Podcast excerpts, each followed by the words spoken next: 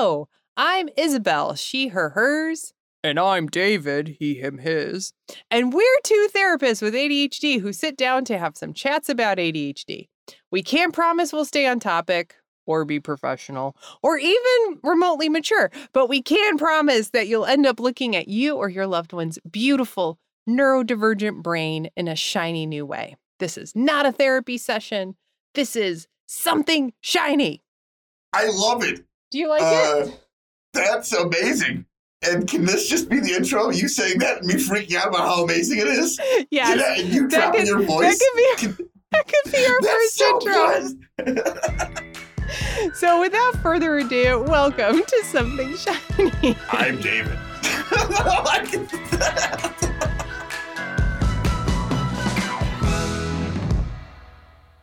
In this episode, David is going to be giving a presentation he gives to professionals and folks with ADHD all across the country. It's amazing. And he managed to give it to some of our neurodiverse and neurotypical friends and family. Christina, AJ, Gabe, and my husband Bobby. Thank you so much for joining us, amazing friends and family. So, for this episode, you're going to hear David talking about a PowerPoint presentation. Kind of hard to do over a podcast. So, if you want to see some of these visuals he's talking about, go to our show notes to a link or go straight to our website, somethingshinypodcast.com. That's somethingshinypodcast.com, and you can check them all out for free. Now, without further ado, here is the brilliant David talking about all things ADHD. So, I'm about to show a slide that's going to totally make everyone understand why you get into fights when you leave and why why procrastination happens. Who's excited? All right, here we go. This is called a scalloping effect in terms of data. And for those of you that can't see this slide, it'll be on the show notes, but like for those of you can't see the slide, just imagine a bar graph that starts very very low and then like right towards the end it shoots up to the top and shoots right back down. So, the best way I think about this is the up and down axis is anxiety and the bottom axis is time. So, right here on the very lowest part of this graph, my professor, Sonny Citronbaum, assigns a paper. This paper, all my friends start working on, but I realize I got I got like three weeks to write it. So like I'm playing frisbee at this level of the bar graph. Right here, I'm playing like Mario Kart with my friends, and then right here we got done with a flip cup party. Definitely not doing any studying. And then right here is the like there- there's two days before the test. This is right before the data starts shooting up, right? Right here I go, oh my God, I don't have anything done. I'm gonna fail. I'm gonna end up homeless. I'm gonna live in a like in a van by the river and no one's gonna love me anymore. And I wasted all my time and money going, oh my God, what am I doing? How do I start Jesus? And now everything I'm doing, I'm terrified, right? And everything I do now has immediate instant gratification to making you feel better. Any action towards task completion is naturally reinforcing at this point. Oh, I got my first sentence done. Whew, feel better. Second sentence. Ah, feel better. Oh, I'm on a flow. This flow feels really good because it's getting me farther and farther away from the dragon. Oh, yeah, I'm almost done. I don't care that there's a thousand misspellings because I didn't die. Like this is this is all part of it. And then you turn in the paper and go to sleep for the like the rest of the weekend. Two days it's why this is why procrastination and why anxiety it's you can see the this could be anxiety this could be anger this could be arousal Childbirth. it could, oh my god I'm, i don't even understand because i have a penis but i would say specifically when we look at this and we look at this graph i think what's really important to kind of honor is we are using anxiety or anger as self-medication. And if it ever the good thing when people talk about like when should i do medication or when is it appropriate? Like i'm not a dude that like here's a med for you here's a med for you. Like i'm not i'm not like here to throw out meds. It's not my goal but i'd say the second you like the anxiety or anger around procrastination gets in the way of your life makes it hard for people to relate with you. Like when that gets in the way of your life now all of a sudden if i said could you see how a stimulant might help a stimulant medication now raises your ambient level of stimulation without you having to be anxious, angry, or aroused. So it feels like you can actually work. Now we think about the allele cells and the environment. You need that stimulation to be able to work. And so with medication and stimulant medication, that's how it actually ends up helping. It gives you the sense of urgency without a crisis. And people go, it's just like math, and it's just like, and like when we can explain it like this to people, it doesn't, it doesn't feel right. Now, the dilemma that we also have with ADHD medication is it makes people like if you give it to a neurotypical person, I love this. If you give ADHD medication to a neurotypical person, they will not perform better on the task, but they will believe they did. They will write a five-page paper and be like, "That's the best five paper I've ever like I've ever written," and then they'll turn it in and they'll get an A, and they're like, "Oh, confirmation bias." But like the reality is, they would have gotten an A anyway, right? The ADHD person significantly improves scores, believes they're cheating, right? Because they have low self-esteem, so it's not like glasses. They they immediately do better, but they also have the better evaluation of their work. Now think about this: the side effect of it is to give you a better appraisal of work that you just did. A neurotypical person has an over-exaggerated sense of accomplishment, like it's the best sculpture that's ever been made by man. The ADHD person doesn't think it's a bunch of crap. They now think it's pretty good. And now while they're working, it actually reinforces more work because you're building on mastery. It's why almost anyone will take an ADHD medica- medication and feel better about it, right? But when someone doesn't need ADHD medication, it makes transitions harder. It makes them more angry. It makes them more anxious over time. It makes them more rigid. And when we, see it work with the ADHD population, it dramatically increases flexibility, or it helps with distress tolerance. It helps with transition. It's very, very different. This is why procrastination is a part of every person with ADHD's life. Everyone, inattentive, hyperactive combined, everyone. We procrastinate when we need more medication. So people might procrastinate around getting ready to go on a trip, getting ready to pack, making a grocery list, folding laundry. I'm just listing like things that I know people with ADHD definitely can't tolerate. And so we procrastinate. Making lunches. The more boring the task, the more stimulation you will need to do it.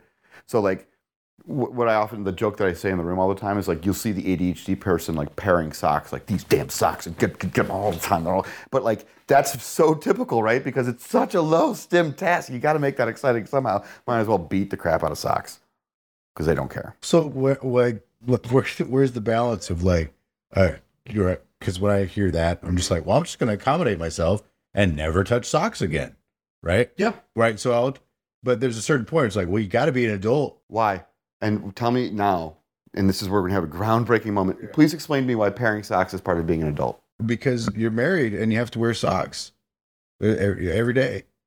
Do you have lots of different socks? I don't. No, Because, a lot of these. yeah, so why do you have to pair them? Oh, I don't, I don't, I haven't touched socks in years. outsource. I guess what I'm saying is like the ADHD accommodation for people is to buy the same color sock and don't pair it. Have a sock drawer filled with socks. I guess, it- all right. But you, but the belief is I'm cheating in life and I'm not being I'm not being a good adult because I didn't pair socks like they did in the movies. I didn't do it like the Norman Rockwell painting. I didn't do it, and you're seeing it right. That's yeah, totally. But still, the question remains of like, at what point? I mean, maybe there's not an answer to this. Of, of like, oh, I, I want to, I want to fold laundry. I would like to be able to fold laundry Okay. when I don't fold laundry at all right now. So how do you gain that skill? I could medicate myself. That's one way of adding stimulation. Another way of adding stimulation is a great question. And another way you can add stimulation is with time. How many socks can I pair in one minute, 30 seconds? Don't cheat, start a timer. And now, now you're channeling this into more excitement. You're, you have to experience excitement, arousal, anger, or anxiety. Which one do you pick? The romantic nature of danger. So set a timer, or what I do is I'll listen to music and see if I can get it all done before the song ends. And I'm very mindful about which song I pick. Can I can I offer? Oh, sorry. We can. I just want to offer another take on it that I recently like like made my brain think differently around a lot of this is um how can I gamify it? Yep. Make turn something into a like something you can win or lose, like everything that makes a game a good game. Like whatever that game is to you, right? But like make it into a game. Like Mhm. so it could be like the timing, it could be the like the pressure, it could be like just like, oh, can I do the thing or whatever. Gamifying it is great because now you experience winning. We're talking about different ways you can get dopamine. We're talking about risky behavior. We're talking about like all of that. becoming a win. This is something I was doing even before I knew about this. But you've given me the vernacular with which to describe it. the metacognition around it. Yeah. It's like, oh, the reason I actually started folding my laundry was because this was like, this is a good thing. She appreciates it. It makes her happy. That's a win. Love language. Yeah. and and so this is where you're, you're learning how to do that you're you're taking the time now there's like reasons behind it it's like mm-hmm. but the cool thing here is when you have that race like for me it's like the song and it's like can I, how much can i fold the coolest thing for me is like when i only have a couple things left i'm like i could listen to one more song like now it's easy because i've started there's structure there's progress but it's looking at the giant open thing that like makes it really impossible I just want to get it done as soon as possible. yeah Fast, fast, fast. Getting And so when we think about that, we're talking about breaking large tasks into much smaller tasks. But we don't do that innately, and it's really complex and insidious how we beat ourselves up. I did it to myself earlier this week. I was like, oh my God, today I'm going to clean my room. What's wrong with that statement? It's too broad. That's exactly right. Like, okay, if I wanted to actually increase my probability of doing anything, I'd say, like, all right, I'm going to clean off all my counters in my room. That's that's a directive, smaller task. And the way I work with kids is I. And this is like totally cheating, and I hijack the buyer's remorse, but I do this as like a family thing. I go, all right, uh, we're gonna have this thing. So the first day, you just have to clear off everything off your counters, just everything off your counters. I'm like, I don't want to do it. I'm like, yeah, but you could literally take everything and just pour it on the floor. I don't care. Really? Yeah, but then all your counters will be clean. Pour, pour, pour, pour. Great. Now we're going to take everything on your floor. We're going to push it to this one corner. All the clothes go off the floor. Clothes get off. Now we start seeing the floor as the organizational pile that they're working through, right? Now it's easier to clean the floor when I say get all the clothes. Now find all the trash. Now find all the cassette tapes and the eight tracks or whatever these kids are listening to these days. This is why Marie Kondo's genius. Say more. Okay, because the Spark Joy, Marie Kondo, do you know what I'm talking about? Okay, uh, the life changing magic of tidying up. It's also on Net- Spark there's a Joy. show on she also has a Netflix. show, Tidying Up on Netflix with Marie Kondo. She invent well, she invented, she has the KonMari method of organizing, which I swear to holy goodness, I'm convinced is like like I feel like it was designed for ADHD. Because literally the method is such. Take everything that is one category and put it in a pile. Yep. And then pick each thing. It's so structured. Pick each thing up and then like literally tune in and go, does it spark joy? It's so simple. It's like three sets of things to do, but it's also piles. Yep. She's like embracing the I'm sorry I get so excited. It's exactly that. but it's it has indeed been life changing. The part that I want to make sure I'm, I'm, I'm owning about this intervention, though, that I want to be very clear is what typically happens when the kid looks at the floor and sees how much they have to clean, they melt down. And this is why I actually recommend it. this is when you take your child, this is overwhelming, and I'm here to help. I'm here with you. Now let's get all the clothes. And now what are you doing? You and your child are getting all of the clothes. And now you're a body double. And now you're setting the tone for emotion regulation. And now you're setting the narrative for like i'm not so stupid. It's like no we got to clean this way. Look at your counters. They look really great. We can be mindful about what we want to put back on them like it's about slowing down the large tasks and breaking them down. So instead of other places where we ruin large tasks is we say we, tomorrow morning we're going to leave you're going to pack lunches do you got pa-? like all the stuff that gets like folded into a transition is typically not talked about or externalized into a plan. It's like breaking these large things into smaller tasks becomes like it's so obvious right? But it's so much harder to catch with language. Oh my god tonight i got to have dinner. What are you going to have for dinner tonight? I'm going to make tacos. I need taco shells. This is how i do it. With uh, two years ago, um, with our five year old, uh, we discovered that we had to um, draw pictures of everything that was going to happen the next day and show him the night before. And we'd walk through the pictures and we'd say, like, all right, we're going to get up, we're going to eat oatmeal for breakfast, and we're going to put on socks because he's, uh, uh, what do you call it? Since we're very sensitive to clothes and stuff. So we'd walk through every step to get through the day and especially transitions. And so it's like a big piece of paper. We'd draw it out every night and it was magic because he was totally cool stuff then. did you ever do that for yourself Never. Never in my life. I mean, I, I should have, and I probably still should. no it's okay don't shoot all over yourself it's really about this is uh, honest it's like thinking about how we can stretch these moments out a little bit like you don't need someone you don't need to draw yourself pictures and say i'm going to have oatmeal tomorrow like that would not be the right list for you right But have you ever before bed like thought about what you want to do with your time when you're waking up the next morning? What you're going to do first and then second? Occasionally. And now you have win probabilities and now you have structure and now we're talking about routine and now we're like but this is so big it's taking like those morning transitions taking these things and breaking them into their component parts when i'm doing therapy with someone with adhd it's unbelievable how many times i can have a 15 minute conversation about how someone's going to drink a cup of coffee Yeah. And you're like this is therapy and it's like yes. And like do you put cream in it or not put cream in it and when are you going to have it and when do you start drinking it versus when do you grab your child? Because once you grab your child you're taking care of your kid you forget to drink your coffee but you need your coffee to get like these are actually important structural things to focus on.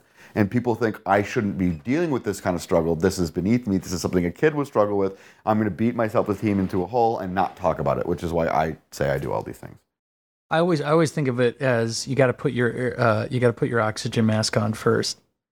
Yeah. So I'll do that. I mean, literally, that's what goes through my head when you know if I wake up and I I do the thing of I wake up right at the last minute that I should wake up. That I'll always go, okay, well, what do what do I need to do first so that I can be a better, more a better human and parent, but like so that I don't become a monster and then feed into the monster that our toddler's becoming because I can't give him what he, you know what I mean? So I'm like, okay, well, you can be a monster for a little bit. So I'm going to do this so that I don't become a monster. Then I'll help you so you're not a monster anymore. And then we're not monsters instead of just perpetually feeding the beast on both sides. it's like you're talking about it you're normalizing everything that's happening as it's happening you're you're creating that narrative and process So like it even it just in my head too. I'm just like I need to do I need to I need to put the oxygen mask on first.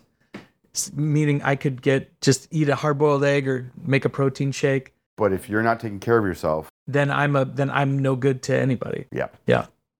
and it's how to invest in yourself and when so drinking your cup of coffee or having an egg Yeah. I don't I don't know if this will resonate with anyone, but I as you just said that, I I just had this realization which is like I got really drawn to like body-based therapies and stuff and when I would talk about it with other people who were really into it, other people who were really into it were kind of like talking about these like highfalutin concepts. And I flat out was like, but you guys, like, doesn't it like teach you to remember to go to the bathroom or remember to eat or remember to go to like mm-hmm. like there was something about having a structure for how to tune into my physiology because i would always say like i'm a- like i'm just like a head walking around right like everything else like is just like besides the point but meanwhile i'm crungry i'm exhausted i'm you know depleted my energy's not kept up and stuff which i'm sure is like pretty common especially in like i know for sure at college but like there's like this cool thing that happens when I don't know, it's just it just seems so silly, but it's like there's something we're talking about where it's like, oh, I get stimulation when I'm a little like I'm a little hungry.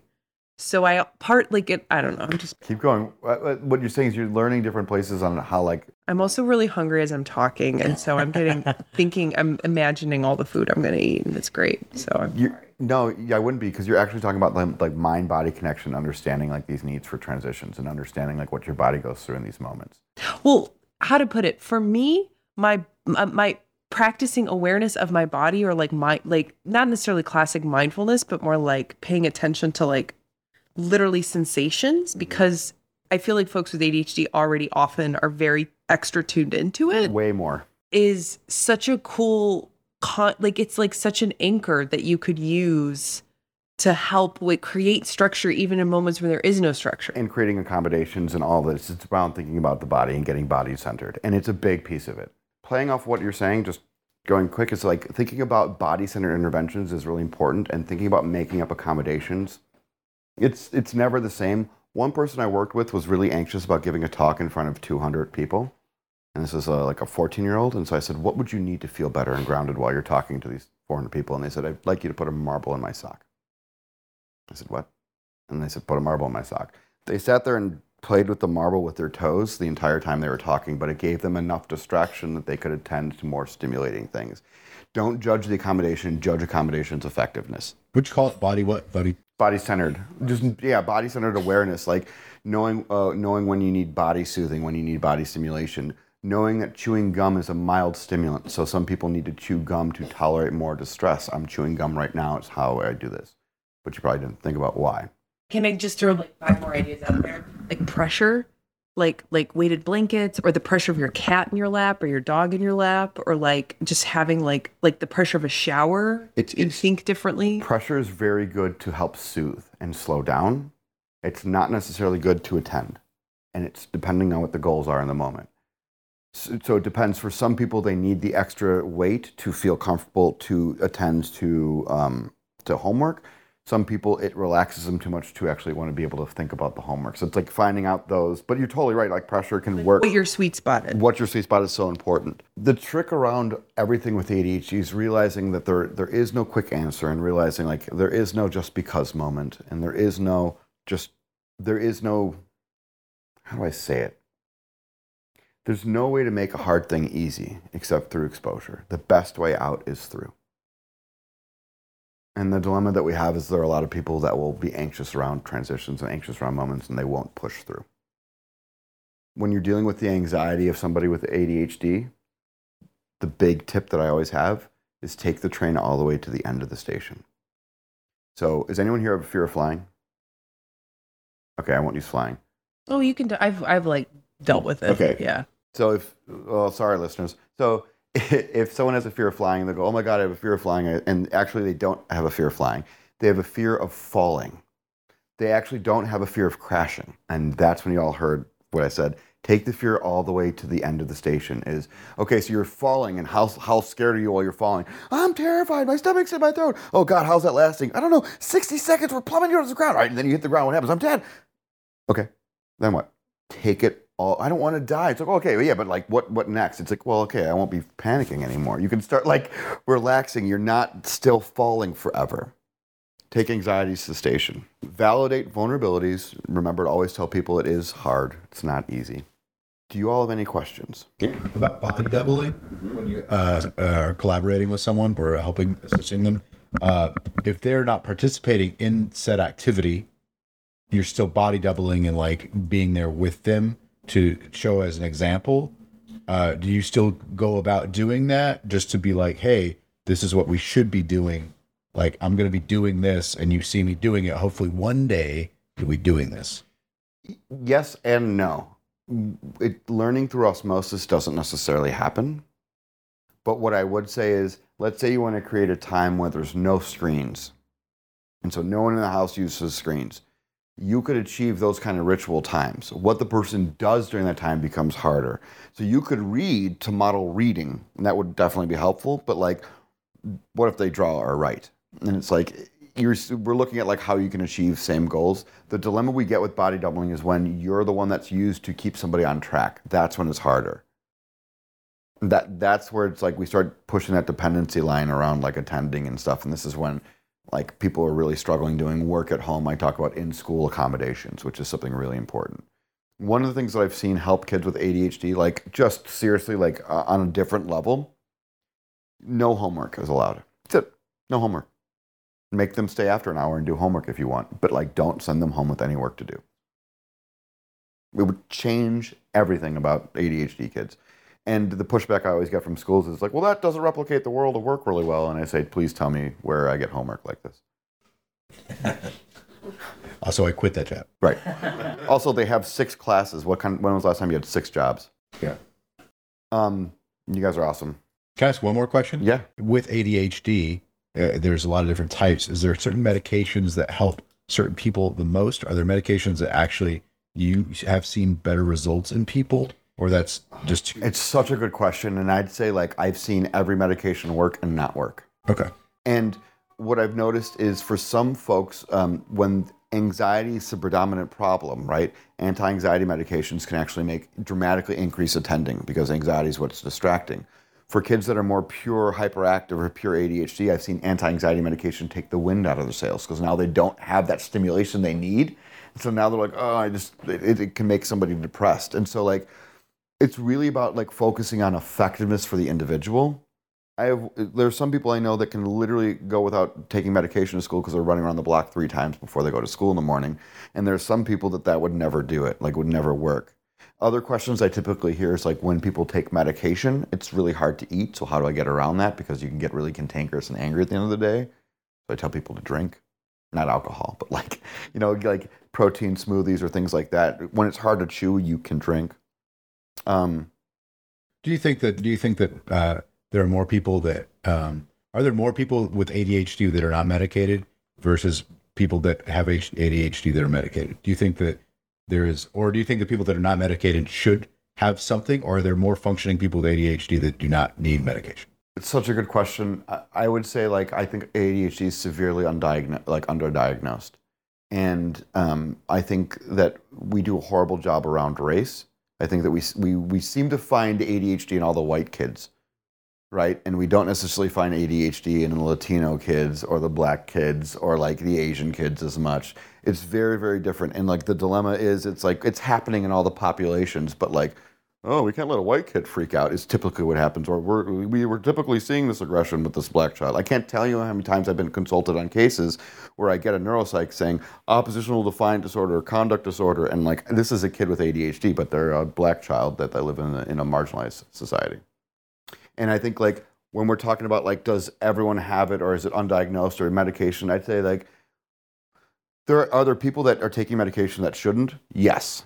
Are there people that are taking medication that should? Yes. Are there people that aren't getting medication that need it? It's like, yes. And it's just, it's one of those messes that, like, the biggest thing for me, and this will be my closing statement, we can like end. The way we think about ADHD medication needs to be, in my opinion, uh, the guy without the MD, because I'm not a doctor, right? I have no business saying this, but I'm impulsive, so I'll say it.